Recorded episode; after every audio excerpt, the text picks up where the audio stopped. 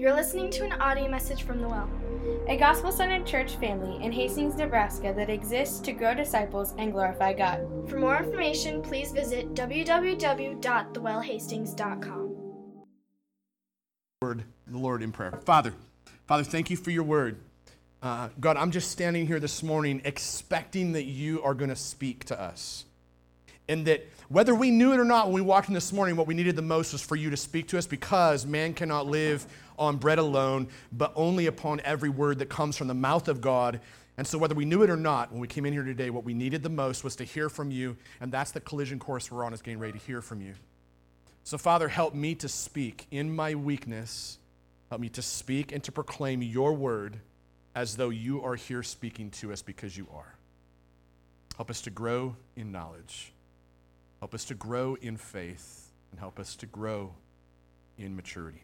God, we love you. In Jesus' name, amen.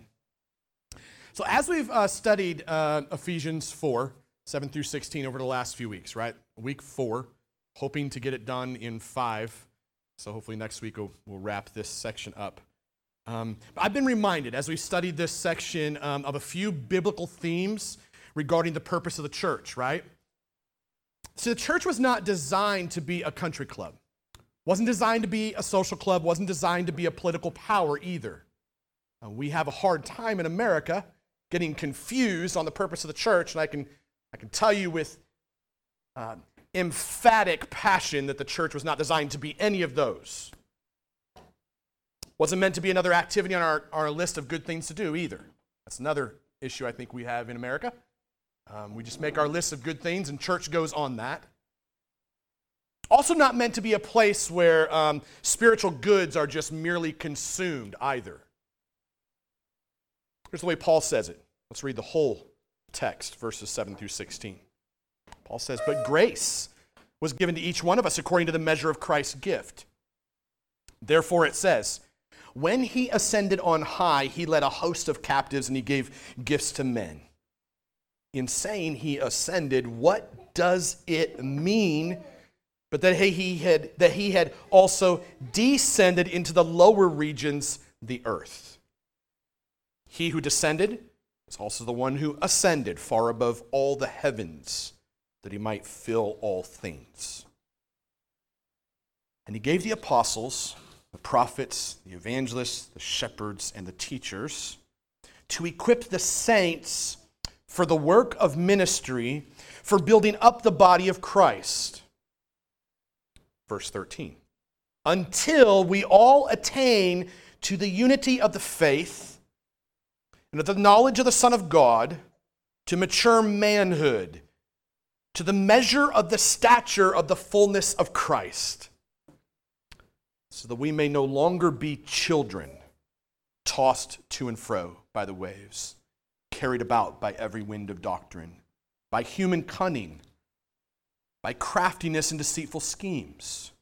Rather, speaking the truth in love, we are to grow up in every way into Him who is the head, into Christ, from whom the whole body, joined and held together by every joint with which it is equipped, when each part is working properly, makes the body grow so that it builds itself up in love. Boing. Small room, you can hear the water in my, uh, in my bottle boing as it echoes and reverberates off the walls. Man, so the church, uh, the church was designed by God to be his living uh, representation of Jesus on this earth, right? I think we could agree with that statement. Um, uh, the church is designed to be um, like a maternity ward, you could say, uh, like a pediatric clinic, like uh, uh, an emergency room. Church is meant to give birth to spiritual babies. It's meant to help spiritual infants grow into spiritual adults. It's meant to provide care for wounded people, lost people. Church is not a building, church is a people. The church is a people who simultaneously consume and contribute to the spiritual needs of the church family and the community it occupies. Uh, Martyn Lloyd-Jones, um, y'all have given me all sorts of guff after getting his commentary one of my favorite preachers right now, um, commenting on this verse, says this. It says, The business of the church is not just to tell us that we can be happy and how we can find a friend or how to overcome sin. We are too subjective, we are too self centered. The way to grow is to look at Him, to have faith in Him, to have this knowledge of Him. Pause, quote for a second. What Martyn Lloyd-Jones is saying is that our main goal is to turn one another to Jesus. That's our goal. He continues by saying this The revelation of Jesus is in God's written word, and the Spirit has been given to help us to understand it. Therefore, I must give myself with all diligence to its study. And it is the business of pastors and teachers, church members, to inform each other concerning these things and to build them up. But we do not stop at that, for this study of God's Word is meant to bring us to the full knowledge of the Son of God, that I might know Him, namely, this intimate, personal, a subjective, experiential knowing of Him, rejoicing in Him, and receiving of Him as our life, and drawing from His fullness and being filled with His fullness. End quote. Our main goal as a church, according to Jones, and I, and I believe according to what God says in His Word, is simply to know Christ and to make Him known. I think it's as simple as that. I think, I think it's so simple that a young child can get it. But I think it's so simple that as adults we often overlook it. So the church isn't a country club. It's not a social club. It's not a political power, not a place for consumers to feed without contributing. The church is the visible body where the Spirit of Christ lives on earth. Church is meant to be full of people who are full of Jesus. That's what the church is meant to be. Full of people who are full of Jesus. Meant to be full of people who are becoming Christians, growing in Christian maturity, and helping to rescue the lost so that they too can hear and believe and grow and proclaim the gospel of Jesus at the cross and the empty tomb. So, our goal, our goal is to grow more and more and more and more mature in our relationship with Jesus. And then we're called to help others to know him in the same personal experiential way. So, our, our, I say it this way you guys have heard this probably. Our calling is twofold. It's first vertical, up in our relationship to Jesus, in knowing him. It's second horizontal, in the way that we share Christ with others. Interestingly, if you follow this pattern of vertical and horizontal, you might find yourself a cross in the middle of all that. Snarky.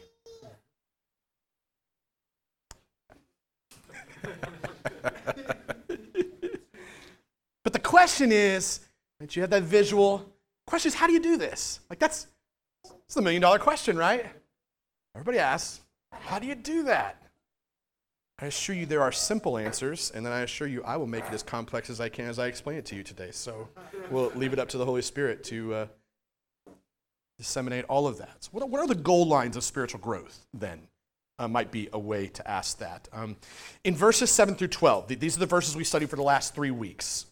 Um, verses 7 through 12, Paul says that God gives each of us gifts, right? And then he removes our enemies so that we can utilize the gifts that he's given us. And I've caveated every week that the only reason that somebody doesn't use the gifts that God has given you is simply because you are living under the power of Satan, sin, and the grave, and you don't need to because they've been beaten, right? So, so, so Jesus has beaten those enemies so that we can utilize those gifts to bring him glory. He, he gives each of us as gifted individuals to each other as gifts. I mean, the word gift and given is all over in this text. He gives us gifts and then gives us as gifted individuals to each other so that we can build each other up, equip each other. Last week, as we looked at the meaning of what it means to equip and build, um, we, we paid special attention, if you'll remember, to the centrality of the Word of God in this work of ministry. We must remember that the ministry that doesn't have the biblical gospel at its center is not a ministry that equips and builds up the body of Christ at all. This kind of ministry, if it could even be called a ministry at all, is a social club at best. Jesus did not die on a cross to create another social club for us to have fun with our friends. Okay. Thank you. then this week, we look at verse 13. As we look at verse 13, as we hone in there, we see the goal of what Paul has been explaining to us all along. It's been so hard, I'll tell you. I, I can imagine Paul writing these words and saying, I want to lay a foundation, I want to lay a foundation, and I want to lay a foundation before I unpack this. Um, the importance of where Paul starts to head in the rest of these verses is so important. It would be easier to jump there over the last few weeks, but it's important that we lay that foundation of what Paul is saying, right? As we get here this week, I think that what he has been explaining to us all along is vitally important. Because a ministry that biblically equips and biblically builds up the body of Christ actually helps people grow as Paul says, until we all attain to the unity of the faith and of the knowledge of the Son of God, to mature manhood, to the measure of the stature of the fullness of Christ. So we have three things to consider today from this text. Three things attaining the unity of the faith, attaining the knowledge of the Son of God, and attaining mature manhood. But before we head there, I think we have one other thing that we need to consider. Before we look at what it means to attain faith, attain knowledge, and attain maturity, I think we should start by looking at the phrase, until we all attain. Think about this phrase that he begins with, until we all attain. Like I want us to specifically think about the meaning of the word attain, even. Hone in on the word attain. What does Paul mean? What, what do you think Paul means when, when he uses that word? When, when he says that the work of ministry is meant to equip, meant to build up the body until we all attain faith, knowledge, and maturity. It'd be easier to talk about faith, knowledge, and maturity, and we're going to get there. It's important. What does this until we all attain mean? Like, does that word attain, does it mean to, to arrive at something in the sense of completion? Does it mean that? Or is Paul just throwing his words around? So I don't, I don't think I don't think Paul throws his words around. He's a wordy man. I think he liked his words. I don't think he just threw words around. Um, secondly, I don't think God throws his words around either. And I believe that God's word is divinely inspired, and so I think there's a reason that this word is there. Um, what does the word attain mean in this context, especially in the, the biblical context, the theological context, as you think about it? I think the best way to explain this word is to think about the already not yet nature of our faith, our knowledge, and our maturity. Theologically or biblically speaking, it's true. It's true that Christ's work at the cross accomplished perfection for us. In other words, Jesus completed the work of purchasing us out of our sin at the cross, and we were in that moment when he did that work at the cross, in that moment, we were made perfect in front of our Heavenly Father. This is known as the doctrine of justification. That's the doctrine.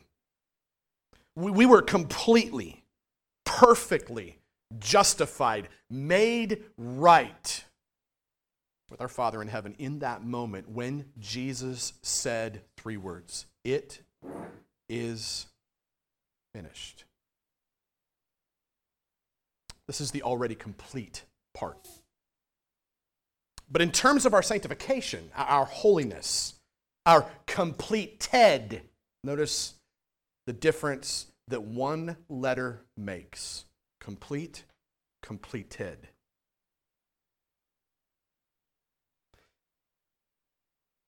Terms of our sanctification, completed, perfection. We are not yet completed in this moment. Perfection is a process. It's a process with a goal of completion that will be attained once we step into the arms of our Father in heaven. We are not yet in the arms of Christ in heaven, therefore, we are not yet completed. So, already not yet means already complete, not yet completed. Follow?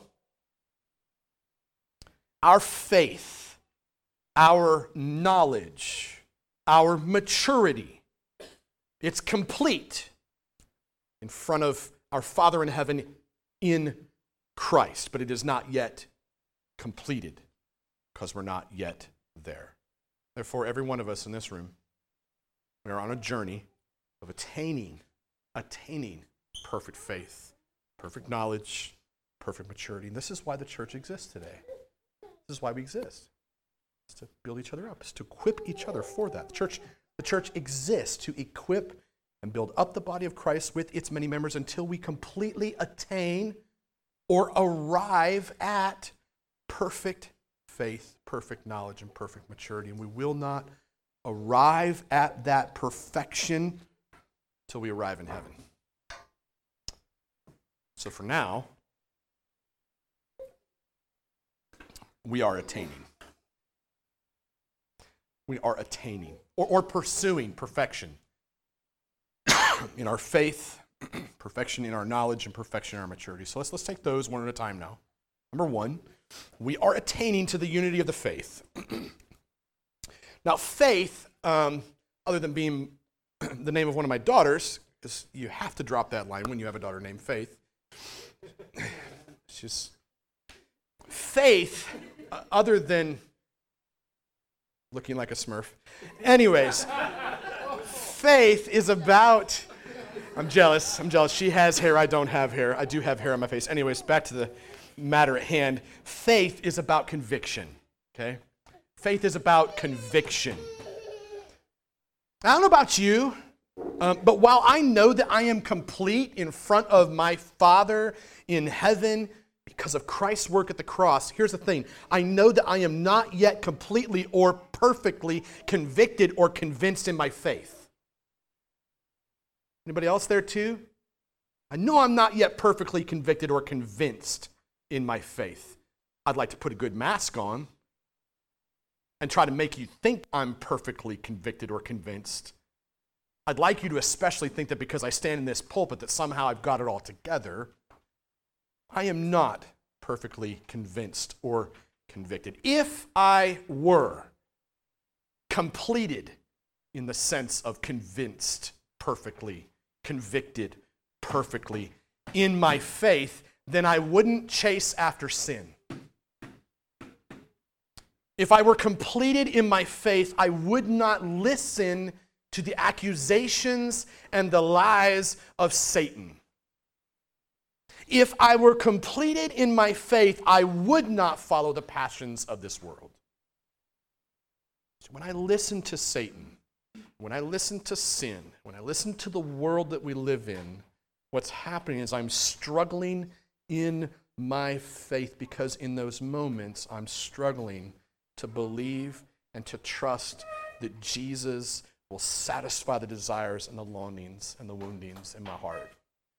That's why what Patrick prayed today uh, during worship wrecked me.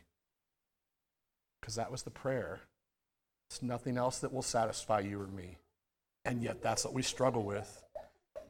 you go back and you read the Old Testament stories, right, of the heroes David, Moses, Abraham, Shadrach, Meshach, and Abednego, man, we all want to be like them, but the reality is that every one of us in this room is not like them. We're more like the Israelites who can't get it straight, who, who Moses looked at at one point and was like, you know what, guys, I, I've been walking with you guys for like 40 some odd years, and you have been a rebellious people ever since I met you. That's exactly what he says. I'm like, whoa, Moses. You and I are more like the rebellious Israelites. Struggle in our faith. Build a golden calf one day, Next day, look to Jesus. Build another calf the next day. Next day, look to Jesus. More like them. It's a battle for me, trusting to believe that Christ will satisfy my every desire right now. Things are out of control, struggle to believe and to trust that Jesus is in perfect control. When I feel alone, struggle to believe and trust that Jesus will never leave me or forsake me. So I struggle with being convicted in my faith. But the Bible reminds me, Hebrews 11, that faith is the assurance of things hoped for, the conviction of things not yet seen. I'm also reminded that we are to look to Jesus, the founder and the perfecter of our faith, who for the joy that was set before him, loved that phrase, the joy that was set before him, endured the cross. He was joyful to go to the cross. Mind blown. Mind blown. When Jesus tells you and I to pick up our cross, deny ourselves, walk away from our sin, and we go, no, I got better things to do. And Jesus, for the joy that was set before him, did that just so that you and I could actually have that moment where we rebel against him. Like that's that's love. That's love. It's it's unfathomable, reckless love, right? It's crazy. Who for the joy that was set before him endured the cross, despising the shame and is seated at the right hand of the throne of God. That's Hebrews 12. That's the glorification, the victory that you and I look forward to. He is seated at the right hand of the Father in heaven, and that's what we look forward to is the presence of God in perfection, victorious perfection. You and I may struggle to be convinced, may struggle to be convicted in our faith, but there will be a day there will be a day, my friends, there will be a day when we attain full unity, full conviction of faith together in heaven. On that day, when that happens, we'll stand together in perfect faith in the presence of our Heavenly Father. And we may argue, vacillate back and forth about little stupid issues of secondary doctrine that don't matter today. But on that day in heaven, on that day, the day that we all look forward to if you're in Christ. If, if, if you're here and you're not looking forward to that day, you're probably not in Christ. And if you're only looking forward to that day as fire insurance so that you can see your loved ones again and not go to hell, you may not be in Christ because you're not looking forward to the presence of Jesus, your Savior. So I would hope that that would humble you warn you and call you to Jesus who gave his life for you as a ransom with joy. With joy. Until that day, what you and I stand on if you are in Christ is the finished work of Jesus, who for the joy set before him endured the pain and despised the shame, so that we could taste the same victory over our enemies. Like, if that's you, here today, if that's you, then you and I can join together in speaking this out, right? We, we can say with conviction, with strong, firm faith, we can say, hey, Satan, where is your power? You got nothing, right? We can say, sin, where's your reward? I don't trust you or believe you. We can say, world, you got nothing. Death, where is your sting? Hell, where is your fury? You're beaten. So be convicted in your faith. One day, one day you will be completed in Christ. Trust and believe that Jesus is enough for you. Number two, we are attaining to the knowledge of the Son of God we are attaining to the knowledge of the Son of God. Think about this word knowledge. Knowledge, knowledge biblically, um, is about confidence and steadfastness. we oftentimes think it's about head knowledge. What do I know about something or someone? And there's a sense of that that's true. Um, Problem is, we like to hang our hat there because that's much easier work than actually knowing someone. Knowledge is about confidence and steadfastness. So when I think of being perfectly confident in the knowledge of the Son of God, I think of something or someone that is immovable, right? Unwavering, unshakable, courageous, steadfast. Perfect knowledge of perfect, perfect love casts out all fear. Perfect knowledge of perfect love casts out all fear. But if I'm honest with you, I'm not perfect yet. Surprise. I'm growing. I'm growing in perfect knowledge. I'm not arrived yet. Now, I'm not in a rut, which is a grave with the ends kicked out. I'm not there. I am growing, but I haven't arrived at perfect perfection yet. There's, there's, there's still dark, sinful places, hurtful, wounded places, especially fearful places, fearful places of doubt filled knowledge, contending for the truth deep within the hallways of my heart and my soul on a daily basis. I'm reminded that the Bible teaches me, the Bible teaches you, the Bible teaches us that we can know the truth and the truth will set us free. You can know Him, not know about Him. You can know Him personally.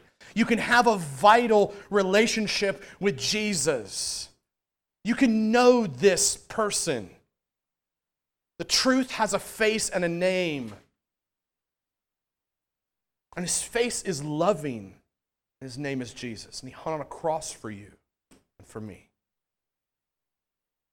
Jesus is the way, the truth, and the life. And through him, you and I can come into our Father's delighted presence.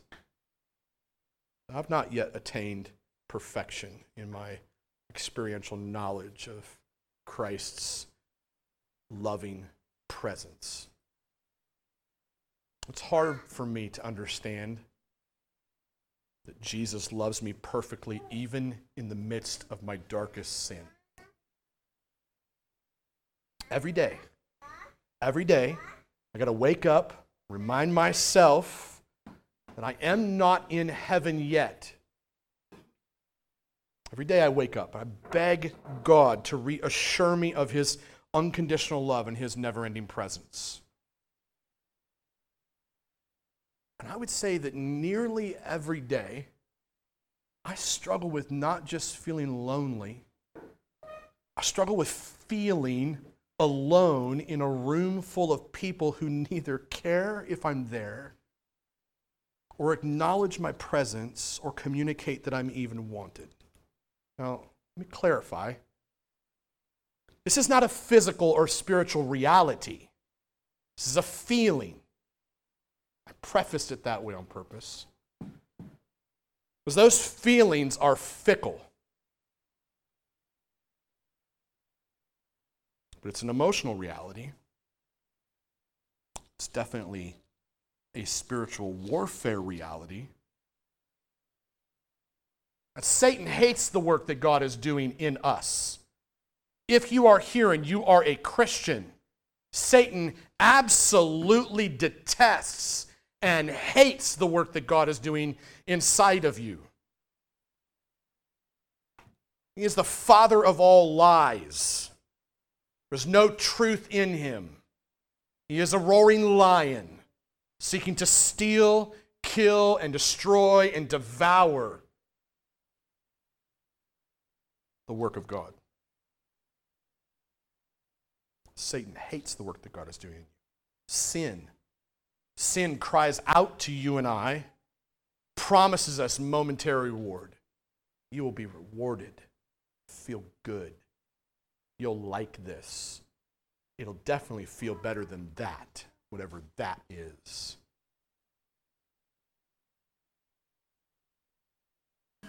Definitely feels better than picking up a cross.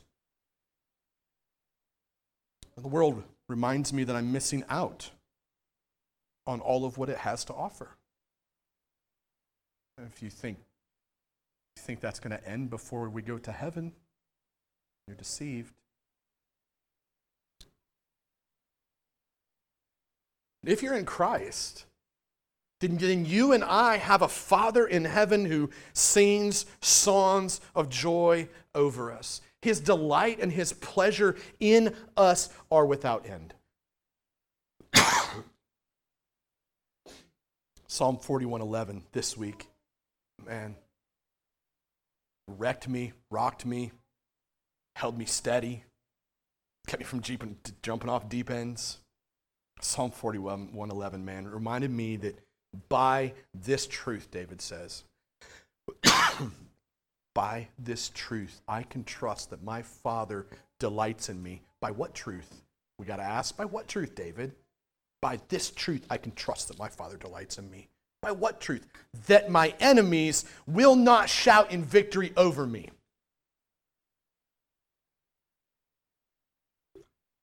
That my enemies will not shout in victory over me. And according to Revelation, there will be a day when Jesus returns on a white horse with a sword coming out of his mouth and lightning bolts coming out of his eyes. He's got a tattoo on his leg. I don't care how you want to argue it, but it says King of Kings and Lord of Lords. And on that day, you know what's going to happen? Every knee will bow and every tongue will confess that Jesus Christ is Lord. You know what that means for our enemies on that day? You know what that means for Satan, sin, and the world and the grave? Here's what that means they'll be silenced for all eternity. Silenced all eternity. This life is a breath. It's gone. In the face of eternity with my Savior. That's what I look forward to. That's the victory that I look forward to that enables me to walk in victory right now. Maybe not last night, maybe not in a couple hours. It does right now. And it can then, and it could have then.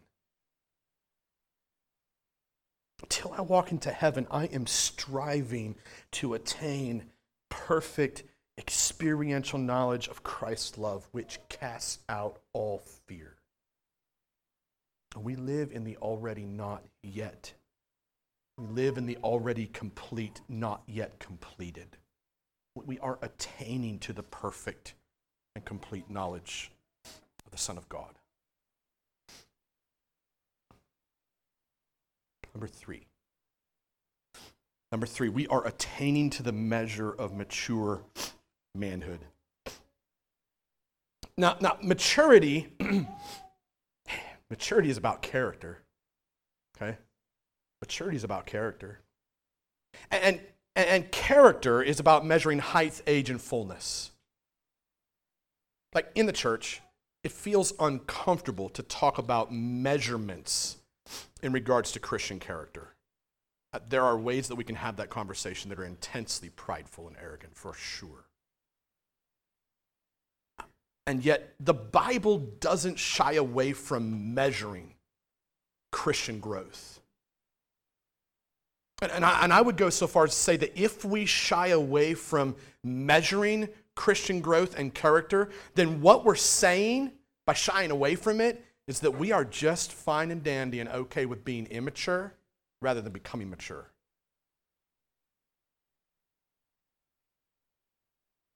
So I think we must measure spiritual height, spiritual age, and spiritual fullness if we're going to pursue authentic spiritual growth.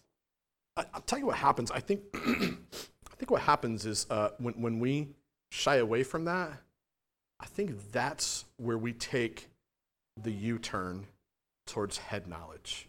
When we start saying, man, if you can spout off all these great facts about the book of Revelation or about the doctrine of justification. you know, I mean, tell me about your stack of books. That's fine. I want, I want to see it in your life. I don't care how much you know till you show me how much you love like Jesus did.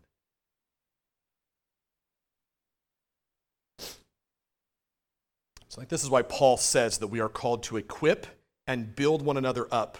I mean, it'd be ridiculous for Paul, for God to call us to equip and build each other up if we couldn't measure if the work we were doing was actually going somewhere. We wouldn't build a house that way, right? You'd measure it, count the cost, set a firm foundation. Don't build with cheap materials, build with good materials. Same with your character. Don't take shortcuts. Don't soften things. Do the work well. And this is why Paul says we're called to equip and build one another up. Look at verse 13 until we all attain to mature manhood, to the measure of the stature of the fullness of Christ. To mature manhood, to the measure, measurement, of the stature of the fullness of Christ. So, so, how do we measure stature then? That's the big question, right? Won the argument. I realize I win. I love winning fights, so you guys can tell I'm just having an argument with myself up here, really, right? Um, I'm being snarky again. So, how, how, do we, how do we measure? How do we measure stature? How, how do we measure fullness? How do we measure Christian character? Let me just say this an illustration I not in my notes, small bunny trail, got time. Um, when it comes to fullness, if you go to the ocean, the ocean is full of water, right? It's a lot of water. Anybody here think they can drink that entire ocean? No. No. if you were to grab a glass and fill it up with ocean water, you would say it's full of the ocean. True. Not to the same capacity that the ocean is full of the ocean. True. So there, there is a measure and there is a fullness that has to do, I think, with our spiritual age and maturity. It's attaining, it takes time. Some of us, when we first begin to follow Jesus, we're probably more like a little shot glass. Yeah, shot glass is the only thing I can think of, okay? Um, like, like one of those, I mean, they're not shot glasses, those little things we use for communion in some churches. They're like, they look like little shot glasses to, to those of us that come out of a rough background. I'm just saying, trigger! Like, can we get rid of those, please? Goblets, I don't know. Um, so, I mean, for some of us, when we start out following Jesus, it's kind of like that little glass. And for others of us, at different times, we might be more like a big goblet, like what is saying in front of me. Or some of you, I, mean, I have this really big mug in my cabinet. Um, I think the question, I, th- I, think the prayer, I'm going to dive into this in a minute more, but I think the prayer from us has got to be God, increase my capacity to know you. If you're not praying that prayer, you're going to stay in the same place of maturity that you're at right now. Start praying, and asking God, increase my desire for you, increase my love for you, increase my thirst for you, increase my hunger for you. And you know what? As that happens, your hunger, your thirst, and your desire for things that are contrary to Christ begin to get less and less because you're feeding a different dog inside of you called the Holy Spirit, who happens to be the hound of heaven, and his job is to turn you into the image of Christ. That's maturity, the path of maturity. So, how do we measure? Well, the Bible teaches us that Jesus grew in wisdom and stature, right? Jesus grew in wisdom and stature. This is Luke 2:40. Um, and here's my thought: If the sinless Son of God has no problems being measured, what does that say for you and I? Sinful, broken people. We should have no problems being measured either. Paul exhorted Timothy, 1 Timothy 4:12 to let no one despise you for your youth, but set the believers an example in speech, in conduct, in love, in faith, in purity. There's some measuring rods, right? Be an example. Speech, conduct, love, faith, purity. We're probably good to follow the same example as what uh, Paul did in his discipleship and mentoring of Timothy. Bible also tells us um, in Colossians 1 uh, that the fullness of God was pleased to dwell in Jesus. The fullness of God was pleased to dwell in Christ. That's our model. That's our example. He was full of the presence of God. Can you say the same about yourself? Yeah, I, I get it. Not Jesus. Man, if, if Jesus The presence of God was pleased to dwell in Jesus. And you, you have to ask the question man, is, is the presence of God pleased to dwell in me as I'm doing this or saying that or pursuing this or thinking about that?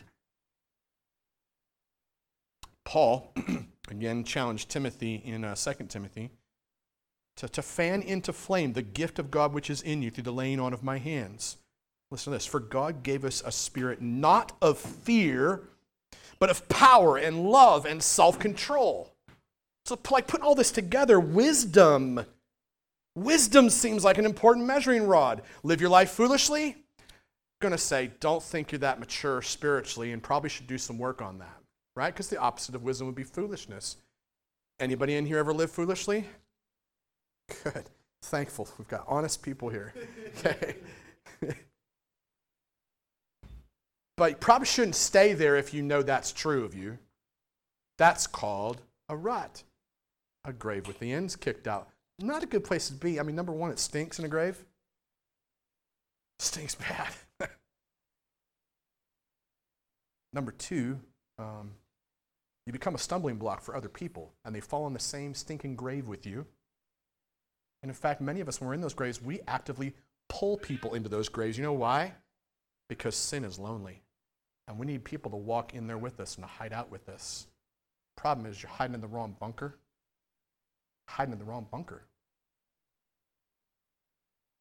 Sin, desire, get together, have a baby. The baby's name is death. Not a good place to be. Don't hang out there. Jesus died to set you free from that.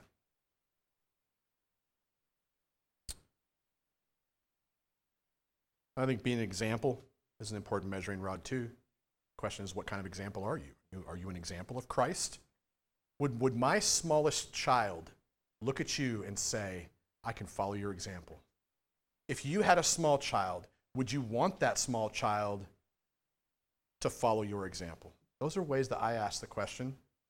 Helps me, helps me to walk rightly, helps hold me accountable. Speech, lifestyle, love, faith, purity, all, all, these things, good measuring rods. Fear, I think I, I saw fear in this as a negative measuring rod. If the evidence of the Spirit's power in a maturing person's life, I think is evidenced by love and self control. Love and self control. So, so the question is coming from that passage do you really love people? Do you really love them? And are you really self controlled? What are you full of? Because fullness seems to be part of the key here, according to what Paul says, right? I've always said that when someone gets squeezed, you find out what they're full of. right?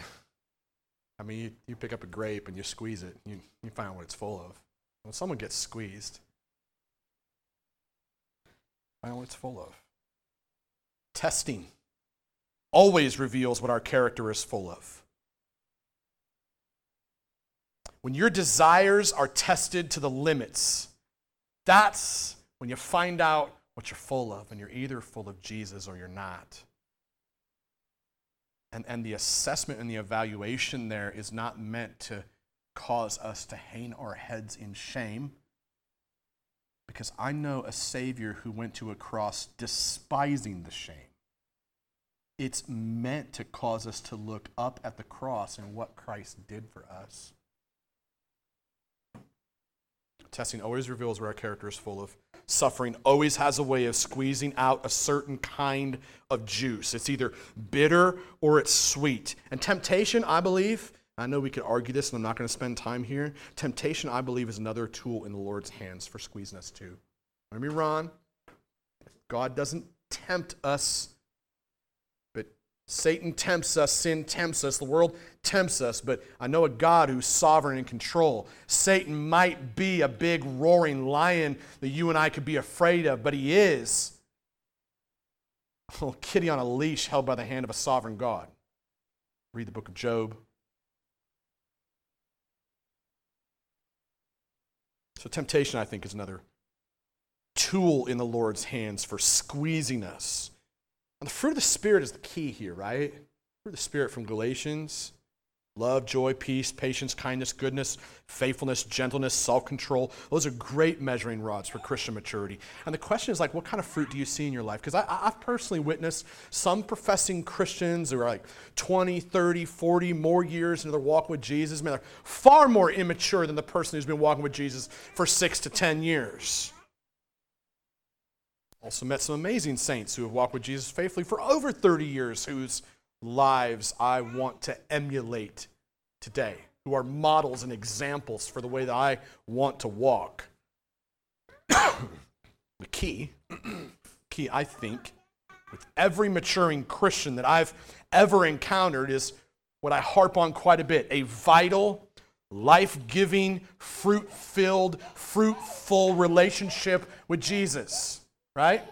A vital, life giving, fruit filled, fruitful, full of fruit relationship with Jesus. That's, that's what I think the key is. Because people with a vital and life giving, fruit filled relationship with Jesus have a presence of faith and knowledge that isn't just merely head knowledge. It's something that comes up out of the heart that has been squeezed and tortured under suffering and hardship and testing and temptation. It's deepened. That faith that knowledge, it's deepened. It's not like the seeds that fell on the path and got torched. It's not like the seeds that fell on the path and got carried away by some little fat little birds, right?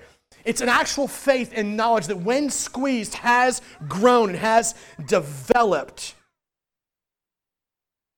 to maturity.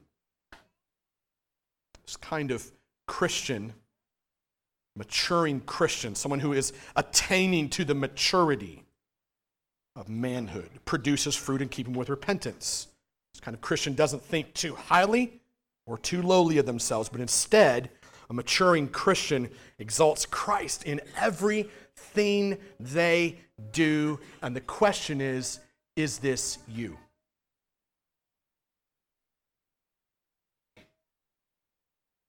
Are you attaining to a more perfect faith? Are you attaining to a more perfect knowledge? Are the faith and the knowledge that you profess to be growing in, are, are they producing a more perfect maturing in you day by day, or are you becoming more and more of a fool day by day? Because if you are, the warning is don't stay there. Don't stay there. What do you need to believe today? What have you been trusting in recently to satisfy you? What, what kind of knowledge of the Son of God have you been relying on? Head knowledge or experiential knowledge? Like, it, it might just be for some of you here today that when you leave here, you need to find a place and you need to fall on your face before a holy God who could have wiped you out of existence a long time ago, but instead sent his son to a cross for you. Like, let the tension between his holy wrath his never ending love take you to a place where you, you fall on your face and you say, Jesus, I, I need you. Don't, don't leave there until you experience him and hear his voice. what are you full of today? Are you attaining to the unity of the faith? Are you attaining to the knowledge of the Son of God? Are you attaining to mature manhood? Are you exalting Christ in everything you do? Because God's word to us today, you've heard it. You're now accountable for it.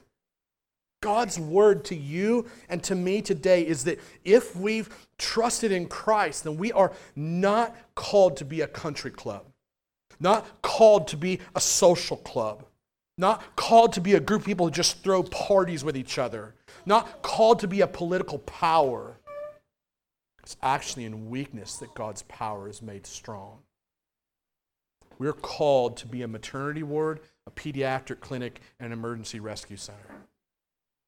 Called to equip and to build up the body of Christ until we all attain to the unity of the faith and the knowledge of the Son of God, to mature manhood, to the measure of the stature of the fullness of Christ. And the question again is is that you? Let's pray. Father, we thank you for your word. Ask God that you would take what we've just studied, what we've just learned, what I've just preached, We pray, Father, that you would use it. Remove that which was impure. Take that which is pure, make it all pure.